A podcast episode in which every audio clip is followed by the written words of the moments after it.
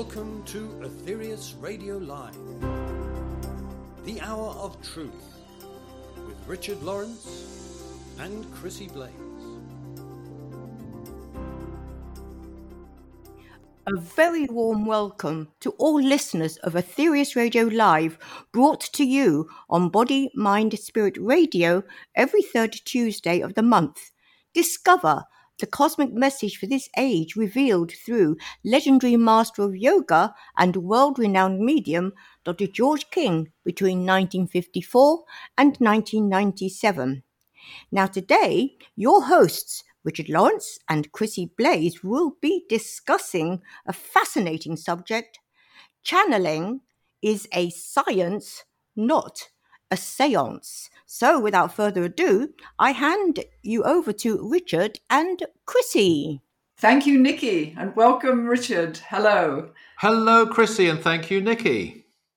I look forward to this show, another fascinating show. Of course, last month, just to remind listeners, we, we covered 10 ways your psychic powers can be used to help others. And Richard shared his experience in this field over several decades in a very practical way.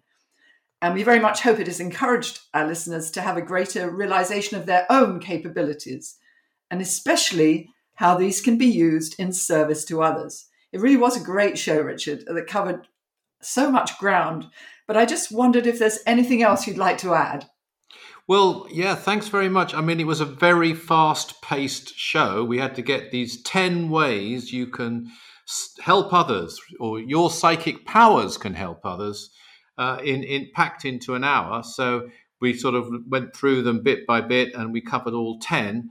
Um, and of course, we could have really spent a show on every single one of them, at least one show. And of course, those are things, you know, Chrissie, the reason that I wrote Unlock Your Psychic Powers in the beginning uh, was that I realized the only way you can really prove this is to do it yourself. Because even if you have fantastic telekinetic demonstrations, some people still won't believe it or they'll think it's trickery or whatever they think until they experience it and then they will know. And there's millions of people, millions of people who've experienced psychic powers, people who would say they are not at all psychic, who've experienced it. But yes, I would like to add just a couple of other psychic powers. One is and one isn't really a psychic power, but I, will add it in. They're more advanced, they're more specialist, Neither of them is at all essential for anybody to do, uh, uh, certainly at will.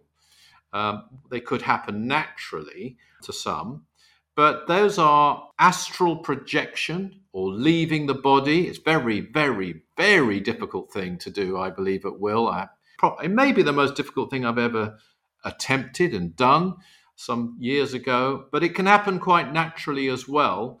So that's another psychic power which can be very useful because then, if one is able to do it, and I'm certainly not a master of that, I have experience though and practiced it, and I'm not alone by any means. You can actually go to, to certain realms, particularly with, I believe you normally have guidance in doing that, and actually not just receive messages if, or, or, or feelings or impressions, but meet the very source of those feelings and impressions.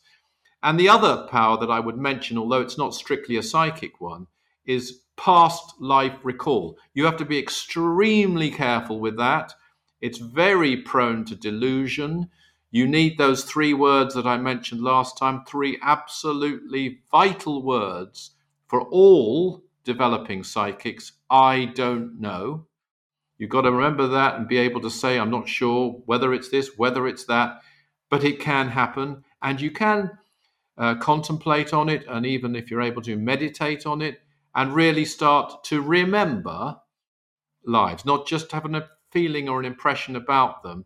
And I, I think that will only happen if it's useful to you in a particular life. For example, to give confidence in a certain area, uh, to to warn you about things that weren't quite right. It's not the most pleasant of things, remembering past lives sometimes, if you're honest with yourself. And there is a tendency, if somebody has a vague feeling, for example, about Egypt, to assume, oh, I must have been a pharaoh then, or Nefertiti then, or and that, of course, is a big trap because that's the ego coming in. You, you, you know, you might have been a, the cook I mean, you've just you've got to be very very careful with that, but it can at certain times for certain people be helpful. I certainly agree, Richard, that it can happen naturally, but usually at times when, well, with myself anyway, you feel kind of stuck. And this can happen and it can be very, very helpful in one's own progress. But other than that, absolutely, I agree with what you're saying there. And mm. um, I'm intrigued, Richard. What are the good and bad reasons you mentioned for these memories being hidden for most people? You mentioned that there's also, you know, that as well. Yes, I, I did. You and I were chatting, and I did say that. And I, I would say, and this is my view on it, let's start with the bad reason, if you want to call it a bad reason. And that, that is really that it's conditioning. Uh, it's something which is very, very prevalent on earth.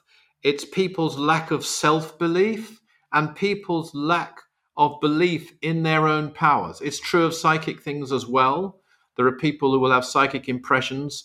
Uh, they've got maybe very good powers of concentration. Quite inevitably, a contemplative state might arise upon them, and then an impression will come to them. But because they don't believe in such things, they assume it's their imagination. And the same could happen, of course, with past life recall. They just don't think they can do it. They may not even believe in reincarnation and past lives. And so they block it out when it does come. So that would be the bad one. They're going against nature in that way. But there was a good one, very clearly explained by the master Chang Fu. He was a Tibetan adept who spoke through Dr. King. Uh, very involved in the Aetherius Society, uh, especially in the early days, no doubt now, but especially in the early days through Dr. King. Um, he's always described by Dr. King as a Tibetan adept. I personally would think myself, and it's only an opinion, that he's actually of Chinese origin. That's just off as an aside. The name is certainly not Tibetan, it's, it's Chinese. And so is the voice. If you've heard it, as, as we have, haven't we, Chrissie? It's, it's much, sounds to me anyway, much more like a Chinese type of pronunciation, yes. maybe, than a Tibetan one. But that's that's not the point. The point he made is that he was asked a question actually through Dr. King in the very early days. As a matter of fact, uh, I, I, think it would probably be, might even be before the command that early in, in, in the healing circle that Dr. King ran in in Maida Vale. That past lives are withheld from us is because it would be difficult psychologically for us to deal with them if we really remembered them. Mean, he puts it in his own words as a very, uh, if I can say this, charming or endearing way of delivering his message, the Master Chang Fu. But he says basically, if we had a full recall of some of the things we've done through the lives, it would be very, very unpleasant and hard to deal with. And only when we're ready to deal with them, and I would say use them in a constructive way and understand them from a karmic point of view, will such memories become available to us? Just one question it answers, of course, is this idea that so many people have, which is perfectly understandable. You know, why would God allow people to be born into the terrible situation some uh, children are born into and, and, and people get into? And the only answer to that is past lives. You can't look at karma as a one life thing, or you'll never understand it.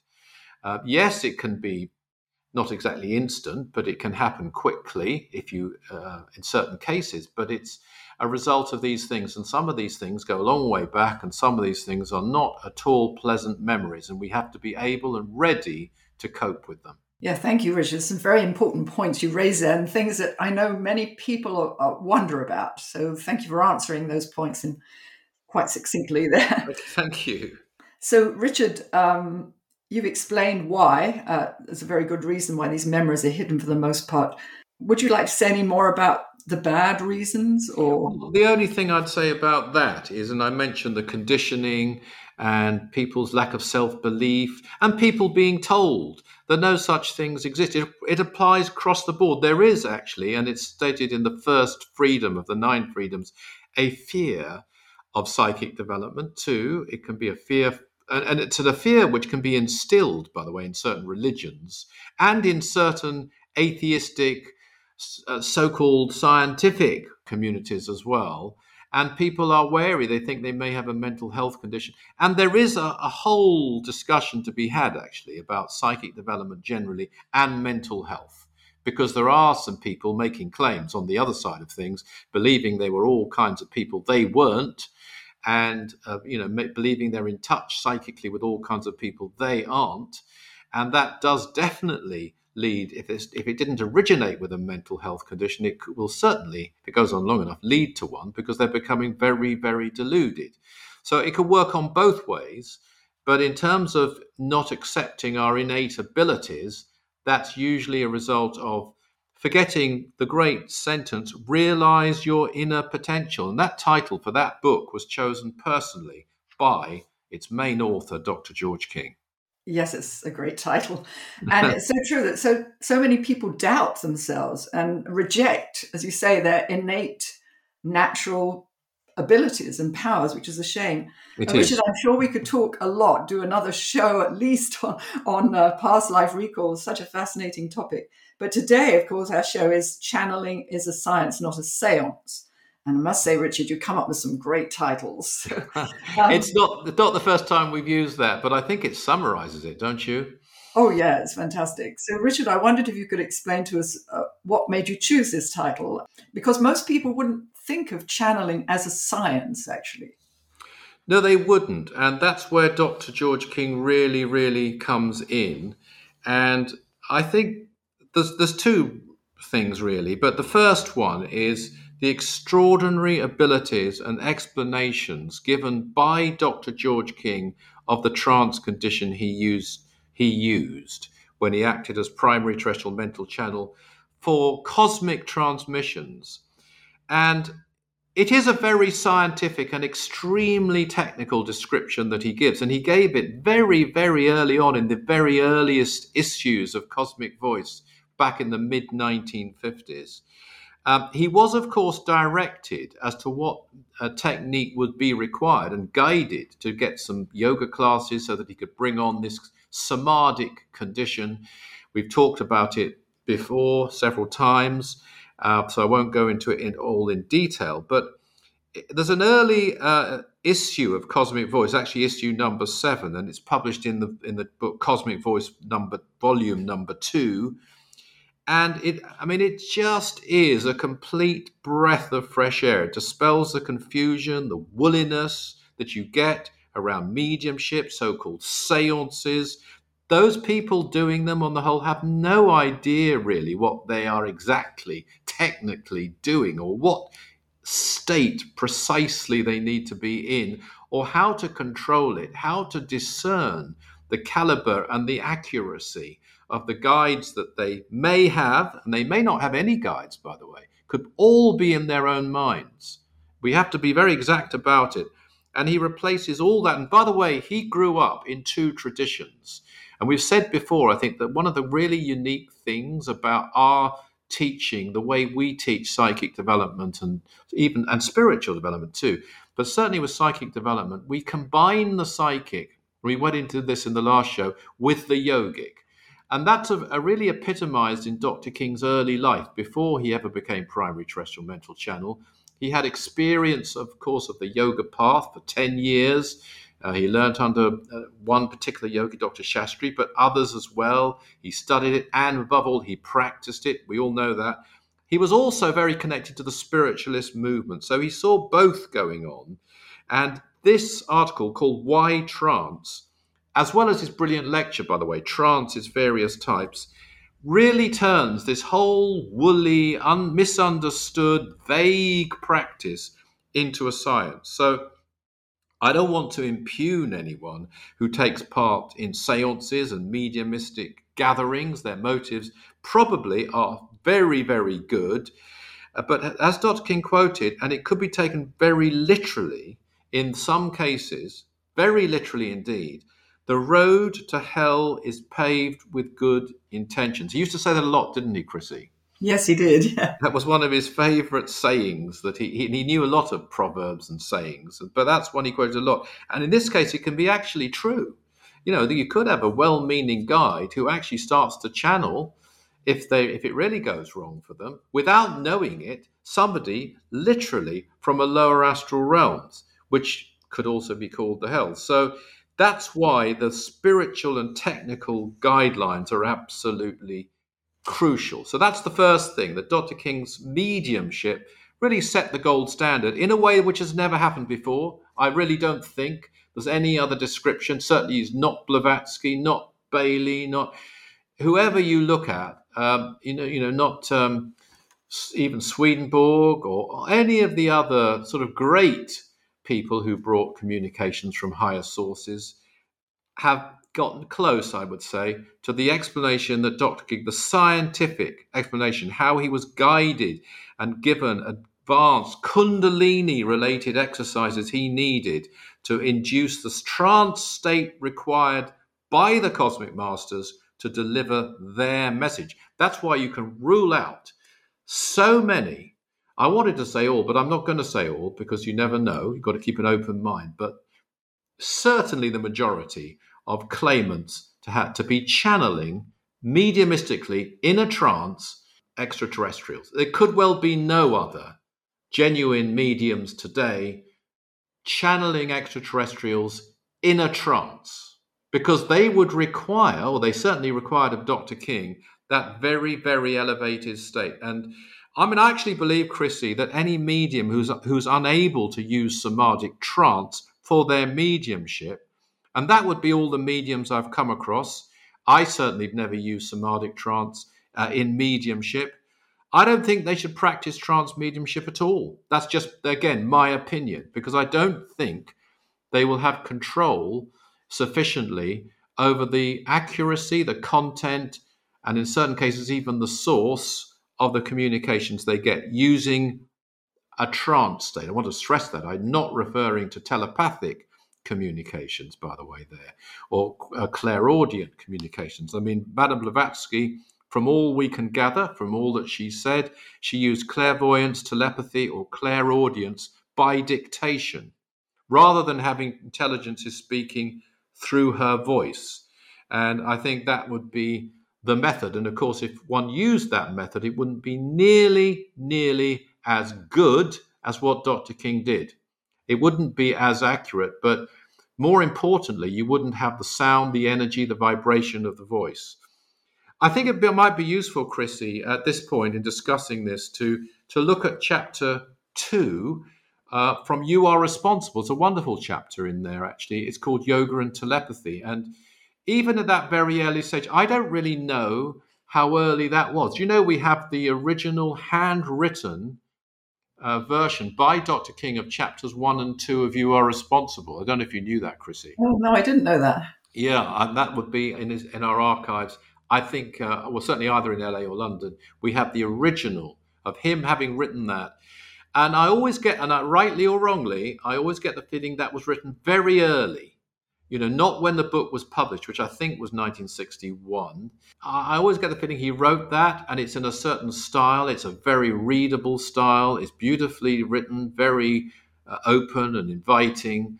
I think you know he may have intended to write a whole book in that style, and you get the feeling then he he got very very busy and he put a lot of other things in and he put in you know his various experiences and a, a, series of transmissions and the book was finished later on. But whether that's true or not it was certainly written in the early days. Perhaps you'd be kind enough to read us an extract from that chrissie.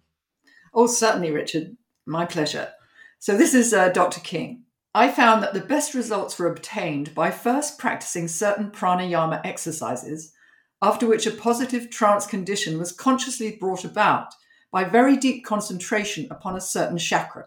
If telepathy is done in this way, then you may be unaware of what you are saying at the time, depending upon the depth of trance you are able to induce. This, is, this, of course, must not be confused with a negative trance condition, which is brought about in some seance rooms. Such a condition is caused by the medium so negating his mental faculties as to allow a discarnate entity to make use of them.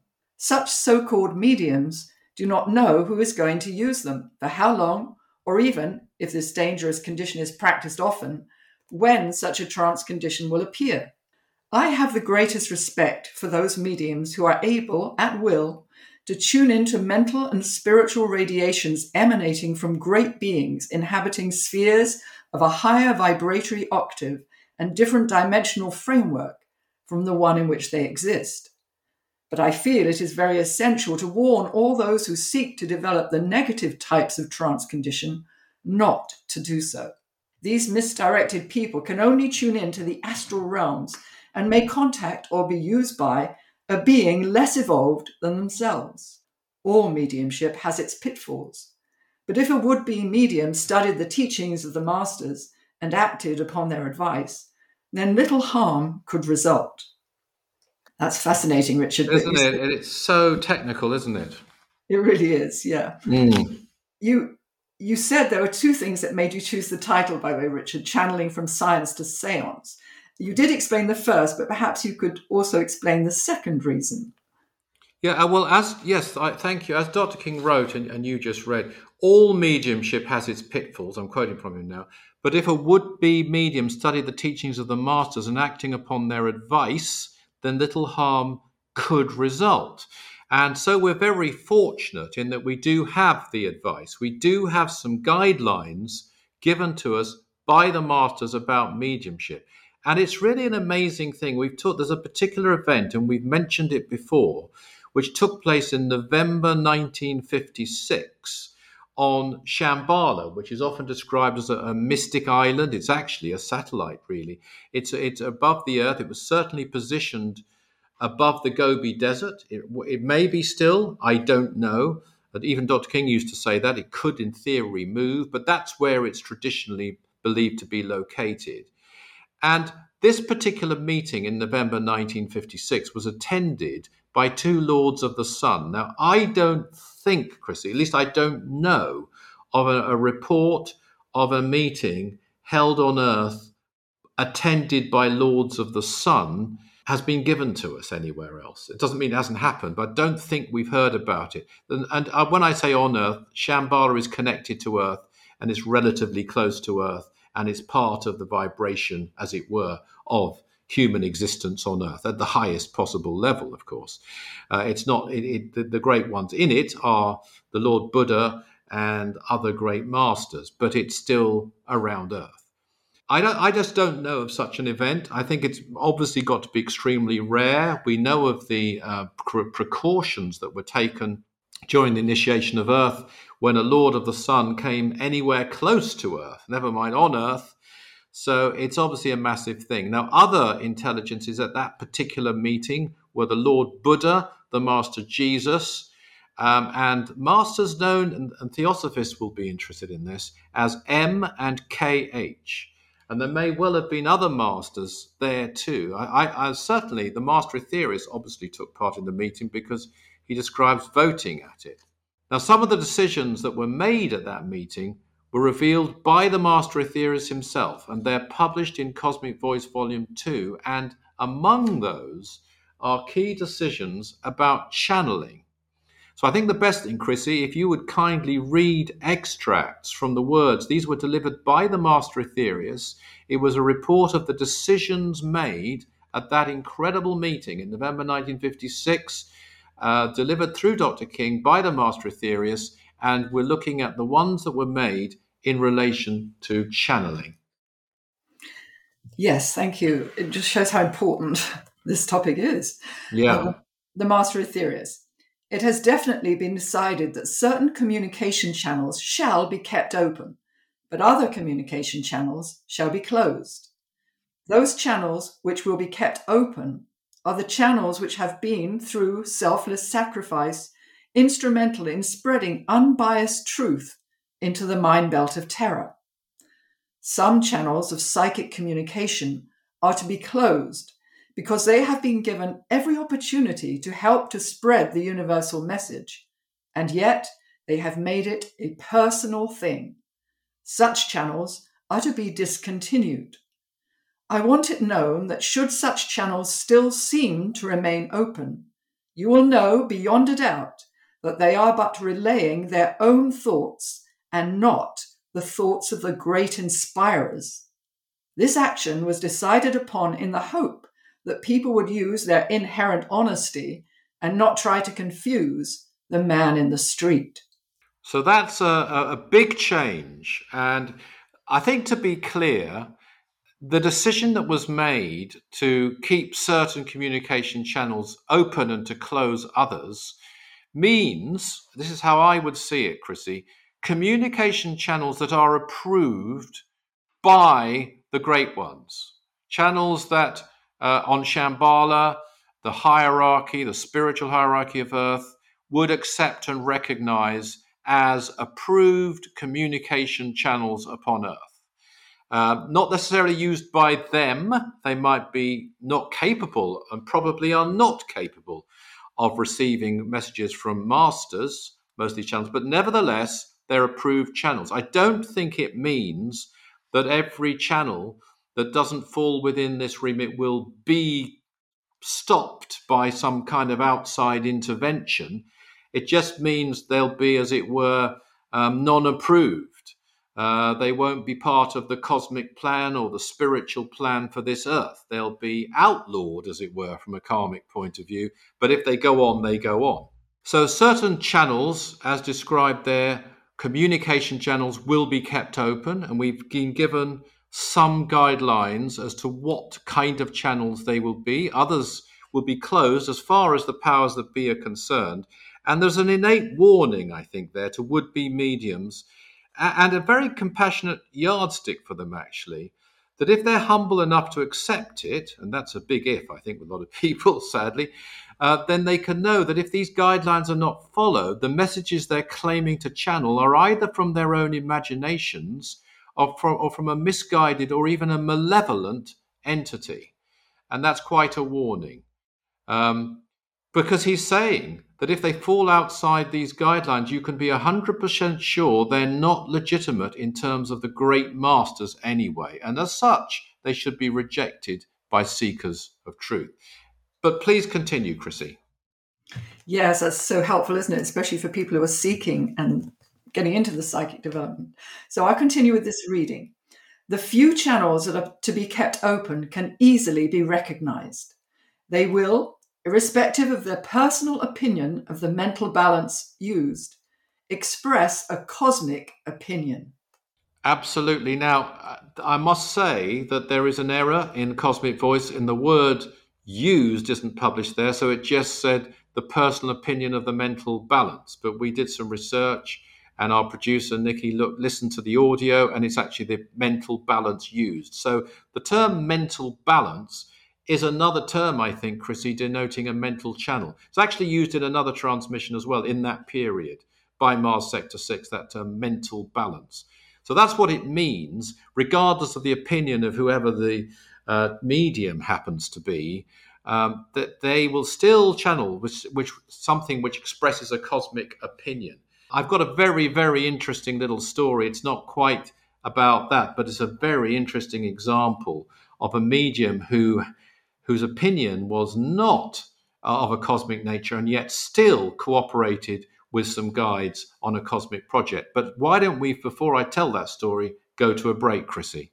Yes, good idea. Let's do that, Richard. Well, gosh, uh, that's uh, very informative and very practical words, which are indeed inspiring for all who hear them. So, thank you very much, Richard and Chrissie.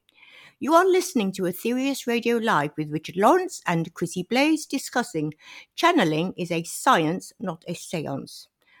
At 12 midnight GMT, November the 4th, we welcome again into orbit of Earth that wonderful giant spacecraft we know as the third satellite, flooding our world with much needed spiritual energy. Once more, we are indebted to these compassionate gods from space for this spiritual push or magnetization period, which lasts until December the 10th. So, during this period, all actions performed with a selfless motive are enhanced by a factor of 3,000 times. Fantastic.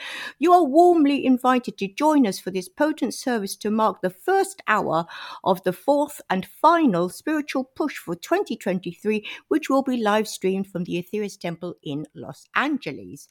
Also, there will be two King Yoga Experience events being held at the Temple in London. Tuesday, November the 7th, Higher Realms of Existence with Ayub Malik and starts at 7 p.m. Saturday, November the 18th, How to Really Escape the Matrix with Darren Ball, and that starts at 5 p.m. Now, on Friday, November the 17th, at the Eastern USA branch in Michigan, Yes, Michigan, starting at 7:30 p.m., there will be a fascinating talk given by Chrissie Blaze entitled UFOs: Their Spiritual Message to Earth. Details of all these events are on our website, aetherius.org. And now, for the next Aetherius Radio Live show on November the 21st, exciting news. We are hoping that Brian Keneipp will join us when yet more fascinating subjects will be covered in this hour of truth. So that's it for now, and I'm very pleased to hand you back to Richard and Chrissie. Thank you, Nikki. Thanks, Nikki. And Chris, Chrissie, I was just saying, I was going to tell an interesting little story. It's not quite in the league of this. I'm not saying that this psychic I'm going to describe uh, was an approved channel by the powers that be, or maybe, I don't know. But I was uh, in Australia years ago, uh, back in, ooh, I think it would be 1980 ish, that long ago, 40 years ago, doing a tour. And while I was there, I was uh, I was there with uh, Christine Nielsen, actually. She hadn't yet met Ray, so she wasn't called Christine Nielsen then. Or she'd met him, but they weren't um, engaged or married. But that's by the by. We had to go to a place called Wollongong in Australia, and we we had to set up a, a lecture in the evening. I had TV shows, radio shows, and a very, very tight schedule. In fact, the schedule was too tight. Had to go to a newspaper interview as well, all in a day, hmm. uh, for us to achieve all these things properly. Uh, that was our, our, fault on the planning. So I was doing an interview at, at lunchtime on a radio station in the studio in Wollongong on UFOs for an hour. And I came out at, at the end of the interview, and there was a I was told there's a lady, lady waiting for you in reception. So I uh, went, I saw her, I said, Hello, you, you wanted to see me, uh, but I'm in a bit of a rush, I'm afraid. And she said, Well, I've been sent to help you by my guides. And, you know, you think, really? But I could tell and I was in a rush and we needed all the help we can, could get. And so I sensed it was fine. So I said, Well, really, have you got a car? She said, Yes. I said, Great. Well, I've got to get to this TV station. And that means Christine can go and make the reservation for the hall tonight and pay the whatever and uh, sort that out. So would you drive me? She said, Yes. And she became my driver for the whole afternoon right up till the lecture in the evening. In the meantime, Christine could make the other arrangements we had to make in Wollongong. But this is the point. She didn't believe in UFOs. She didn't even like the message I was giving. Uh, I, I invited to the lecture. She said, "No, I don't like. I don't believe in all that. I don't want to come to your lecture at all."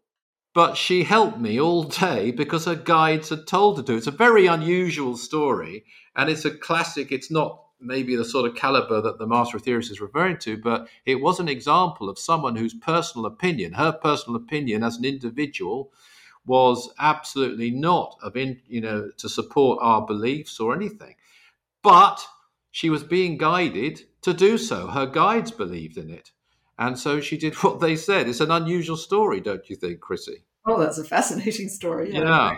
very yeah. helpful. Just came at the right time.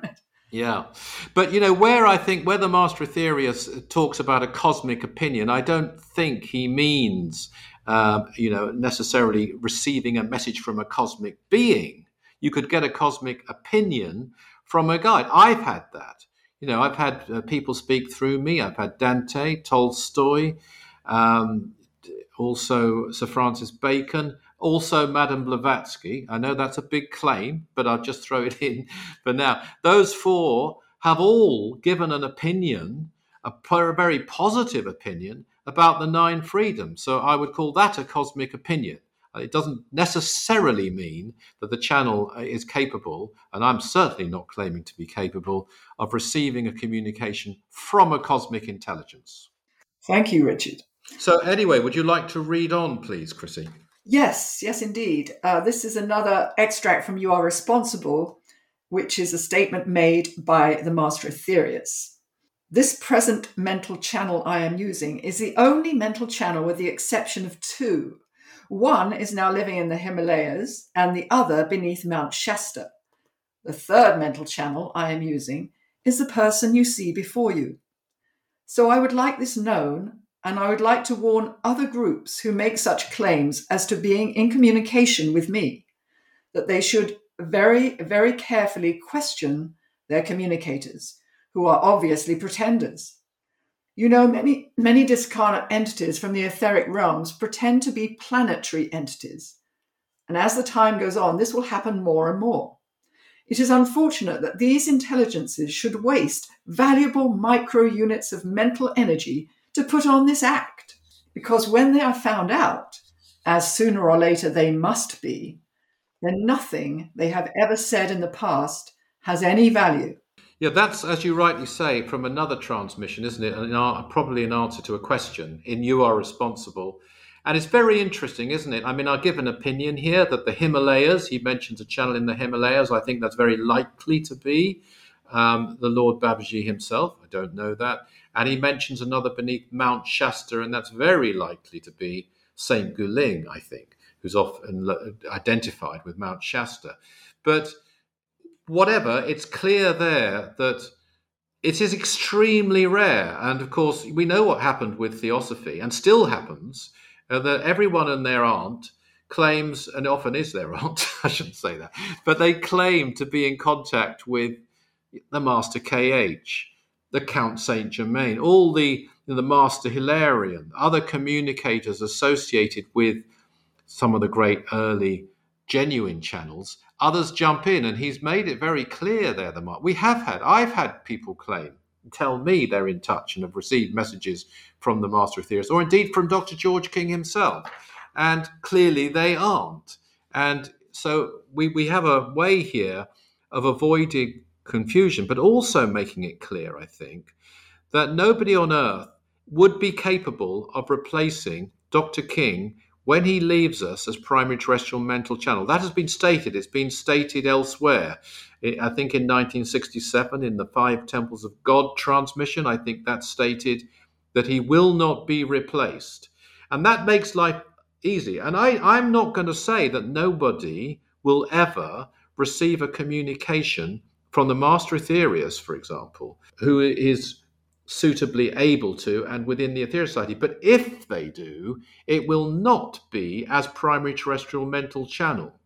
And I believe that if they did, they w- would not talk about it because they wouldn't want to talk, cause any confusion. And so they would know not to do that. And if they didn't know not to do that, they wouldn't be used by the master Aetherius. If should that happen, certainly, you know, talking about somebody, I've done a lot of channeling. If if I was ever to receive such a communication, I wouldn't uh, reveal that at all.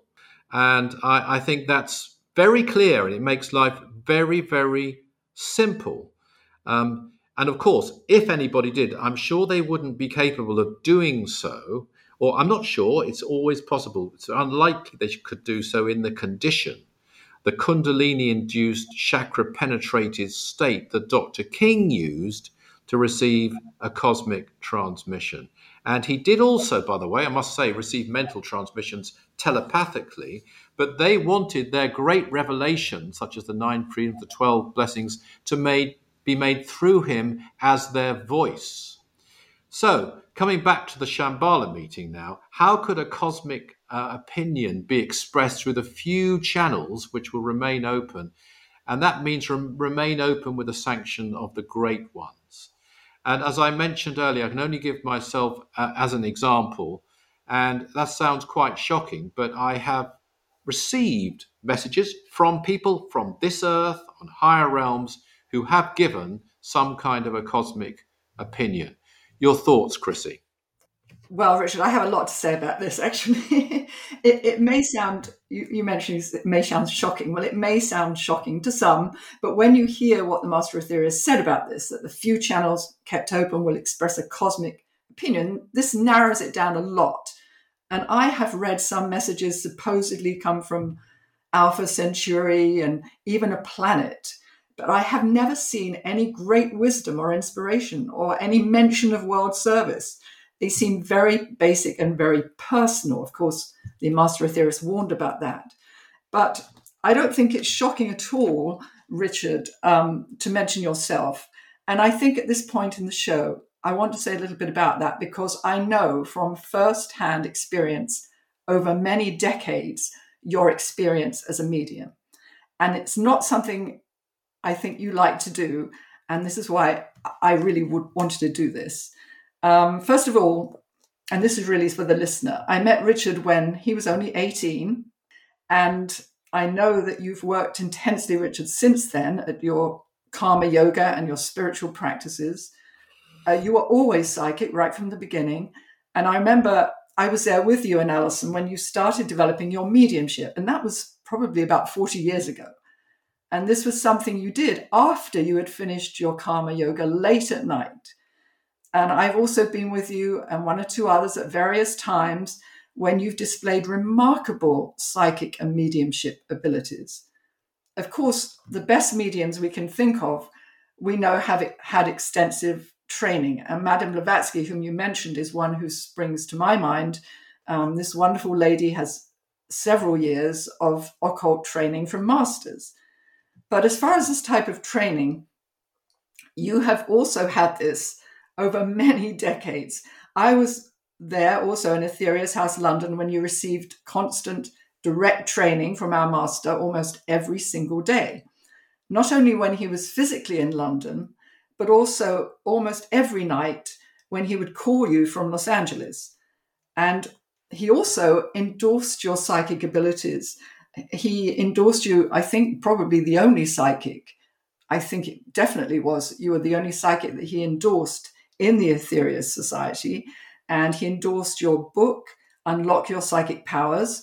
This is an international best selling book which I highly recommend, is still available after 30 years of being in print, which is, in itself is very unusual and makes it a classic in its field.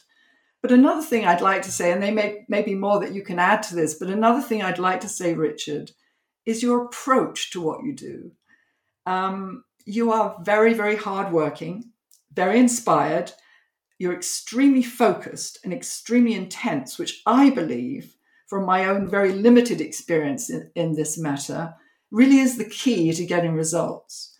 Um, these are just some of the things I've personally witnessed, and I, I hope you don't mind me bringing them up because I really do think that on this show and channeling, apart from our master, of course, who, as we know, is in a different league, apart from him, you're the only person I've ever come across in this field who really has these credentials. And I have to say, I've had a lifelong interest in psychic development.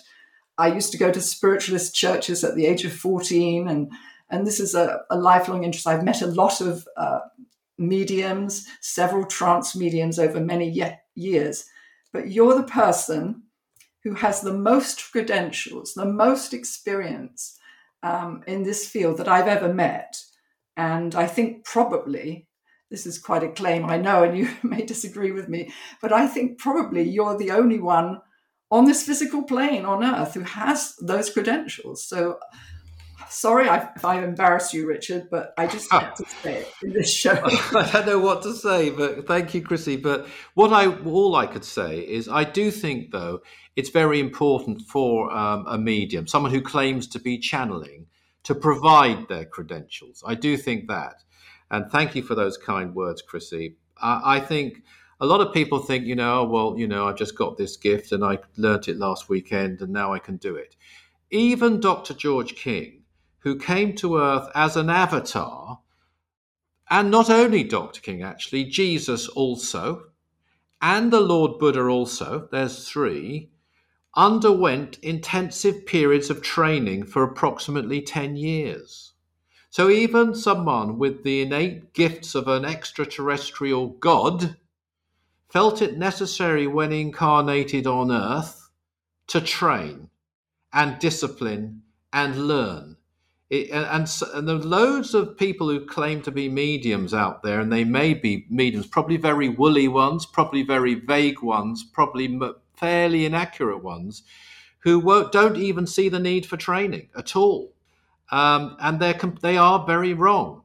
I think past life experience, past life advancement, innate psychic abilities, and as you say, from my mid twenties, they became clear. They became clear to the to Dr. King actually, I, I may have told the story. I don't want to keep repeating myself. I mean, he, I, the way he became aware of my the first thing he did when he heard about my psychic abilities was to tell me off because a woman had told him of a reading I'd given her and tell him tell he told me off for not telling him about them and said to me some very simple words if you don't use it you'll lose it and then he, after that he encouraged me tremendously and I made some mistakes 40 years ago, and he put me right and encouraged me to keep going. I even had to give Dr. George King a reading myself. He got me to give him a reading. Can you imagine that, anybody?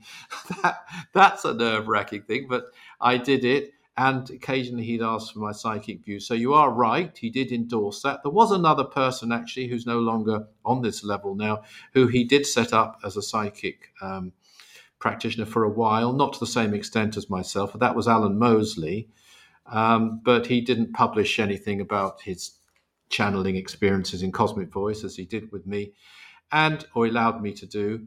Um, so yeah, no, I mean, I think credentials, putting me aside, are vital, and I think a lot of people just don't have them, and they don't realize. I mean, very few people can say they've practiced yoga of any kind for eight hours a day for 10 years, never, mind 30 years, never mind 40 years, every day, and spiritual practices, and done. Th- I mean, I've done psychic and, ch- for example, I've done psychic and channeling practice at least every week for 40 years, probably more than every week, sometimes every day, but certainly every week, on top of the yoga, the spiritual practices, and so on. And I only mention that because I think it's incumbent on people to show their credentials, and most of them don't have much at all. And so just to say, well, I was born with it is not nearly enough. And one could go in quite a lot of length into this. But thank you for those words, Chrissie. Um, I actually think it's an interesting conundrum, and we may have talked about this before, as to how would for, for Aetherius Society uh, listeners, of which we have many, I think. I want to be clear, though, having said that, by the way, and let me be absolutely clear here there is no requirement on any member, uh, sympath- no one's asked me to say this, it's something I feel I should say. Any member, any sympathizer of the Aetherius Society to believe in my channeling. I am not channeling teachings. We don't need any more teachings. I am just getting guidance, inspiration, advice, some of which I share. Um, that's all I'm doing. And if people who are in the society, I think they'd be very strange if they disbelieved it because they've got no, they can't possibly know, but they could certainly not know. They might not be interested. That's fine. I, I really couldn't care less. That's a, a point I want to make. I don't want to bring any confusion to the table or people think it's a requirement now to believe Richard Lawrence channels. No, it isn't. It is not at all. Uh, but it is true. It does happen. And I look at Chrissie, and we've talked, you and I, before about this, as how would the 12 blessings have been given? I'm sure we've covered this before. And it would have been around about the year 2010 if Dr. King wouldn't have been here. And that was the original date for the 12 blessings to be given. It was given 52 years early, approximately. Um, I, I don't think it would have been given to someone in a trance state. I think it would have been given to someone through dictation. I think it would have been given, as we hear the book of Revelation was given by Jesus to an angel, to St. John the Divine. Um, from, in other words, by the Master Jesus to someone on a higher realm that he could uh, have a rapport with, from that person to a person here, through dictation, through clairvoyance, clairaudience, mainly telepathy, and that person would have written it down, and the result would have been a much, much less accurate document. Um, but that's how, the only way I can think it could have been done. Uh, had, and luckily it doesn't have to be done because we've got the voice of the Master Jesus delivered through Dr. King. Um, I don't think, Chrissie, it would be very difficult in the light of these words of the Master Aetherius for any proven channel now not to refer, this is me speaking here, in some way to the Aetherius Society because the Aetherius Society now has the main cosmic developments. Uh, undoubtedly, there are others, and maybe those would be given under certain express conditions to certain channels. But actually, I think now it would be any approved channel who's giving a cosmic opinion, giving some of the developments in the cosmic plan, almost inevitably would need to refer to the Aetherius Society in some, some way, unless, of course, they were in, in an area or some condition where nobody could gain access to the Aetherius Society for some reason. It was impossible to find out about it. Uh, what are your thoughts, Chrissie? Well, when one first hears that, it, it seems surprising.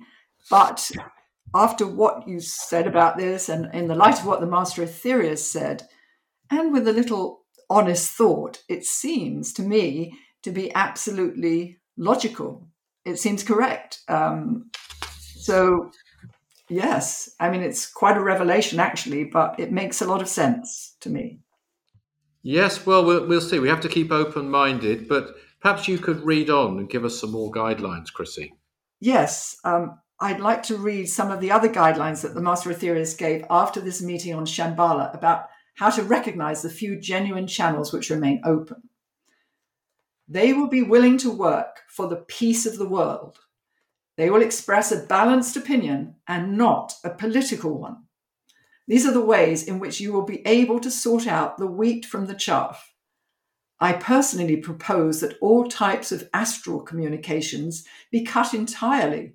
But, however, it was decided that certain astral contacts should be left open because, in these cases, much grief is eradicated by many who have lost those very dear to them. I abide then by the majority decision. Yeah, that's that's fascinating insight, isn't it? And the way I would read that is the master Aetherius, because he's a master of understatement, agreed to abide by it, not because he had to abide by it. And there were obviously people at the meeting who felt this. I've had experience certainly of helping people in their grief, and it can be extremely helpful. But I must say, as the years have gone by, I can also completely understand why the master Aetherius would propose all types of astral communications be cut entirely because it's so misused. One interesting thing is where does where are the astral levels as opposed to the higher mental realms? I definitely don't think levels five and six would be considered to be astral realms.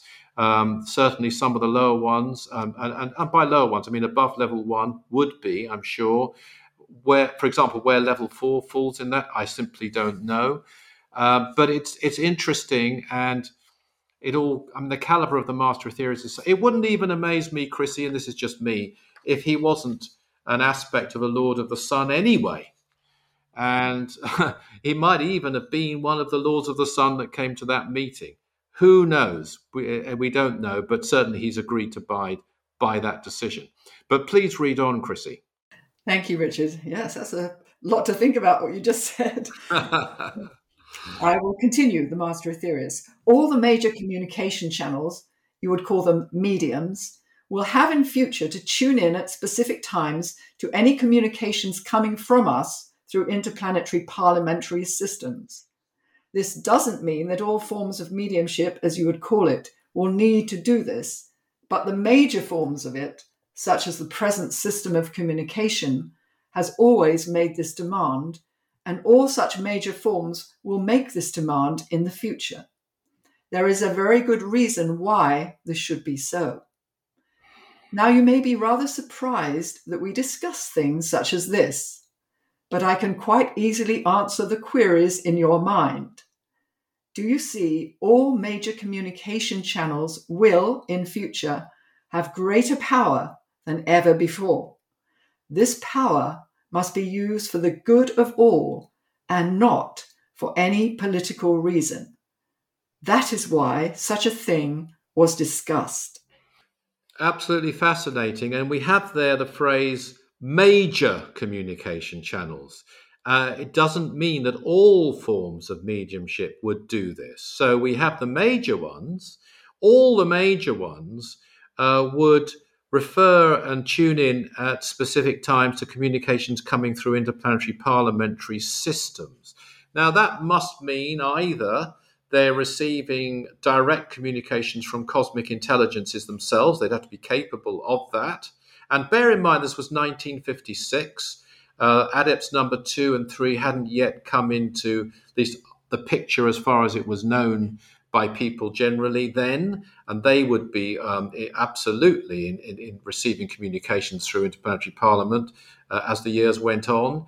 Um, it would apply to masters. But it's another reason why I do feel that a major communication channel, I can't see how that's recognized by the powers that be that they would never refer to the Aetherius Society uh, because of the missions, apart from anything else the society does.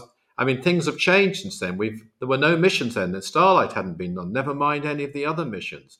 Now they have. You can't get up beyond a certain stage without doing Operation Prayer Power. So I actually think the the actual what you might call major communication channels are very, very few and far between. I personally think that it wouldn't apply to a terrestrial individual with relatively limited capabilities unless that person was in an extremely unusual position. And then it would be done more in deference to their position, uh, their occult position, or if you like, their karmic or position, or even their cosmic position, than to themselves. And if such an individual were used in that way, and I did mention a possibility of things going down through the realms from higher powers to higher realms to an individual, if they were used in that way, they would be very careful not to make any claims which could cause confusion. And if they weren't able to do that, if they weren't competent enough to do that, it would be known by the great ones and they wouldn't be used. That would be my view on that. But I, I don't know what, what you feel about that before we come to our, our final statement, Chrissie. Absolutely. Well, I have to agree with you. It's, okay. Um, so yeah. let's let's get to the final statement, shall we? That was given by Mars Sector Six, delivered through him on July the twenty first, nineteen sixty four, which is published in a master's biography, "The King Who Came to Earth." Search as you will throughout the world that we refer to as Terra, you will never find greater teachings more simply given, greater truth with less distortion than you find in and through mental channel number one. I don't think we can add to that. I think those are wonderful words to end with. And I think in and through is a key part. Like, in other words, in himself in his own right and through him as a primary terrestrial mental channel, these are the greatest teachings on earth and with less distortion. And that comes back to the accuracy. So thanks so much, Chrissie. Uh, thanks to our producer, Nikki. And I think that's bringing us towards the final closing words of our producer, Chrissie. Thank you very much, Richard. And uh, I just want to say one thing people can easily prove the truth of that statement to themselves by studying our teachings, as many of you do already. Thank you. And over to Nikki. Well, I think I could listen to you two uh, all day. Thank you so much, Richard and Chrissie, for sharing such clear, understandable information and fascinating revelations, which I believe has swept away any doubts or mystery surrounding channeling. So remember, 12 midnight GMT, November the 4th, we welcome again into orbit of our Earth that wonderful giant spacecraft we know as the third satellite, flooding our world with much needed spiritual energy. The potent first hour service will be live streamed from the Aetherius Temple in Los Angeles. Do join us, please, for the next Aetherius Radio Live show on November the 21st, when yet more fascinating subjects will be covered in this hour of truth. If you would like to find out more on the facts or publications mentioned in the show, details are on our website. You can connect with your hosts, Richard, through his website, richardlawrence.co.uk, and also with Chrissie through her new website, chrissieblaze.com. We hope you enjoyed the show and thank you so much for listening. And we look forward very much to your company next month.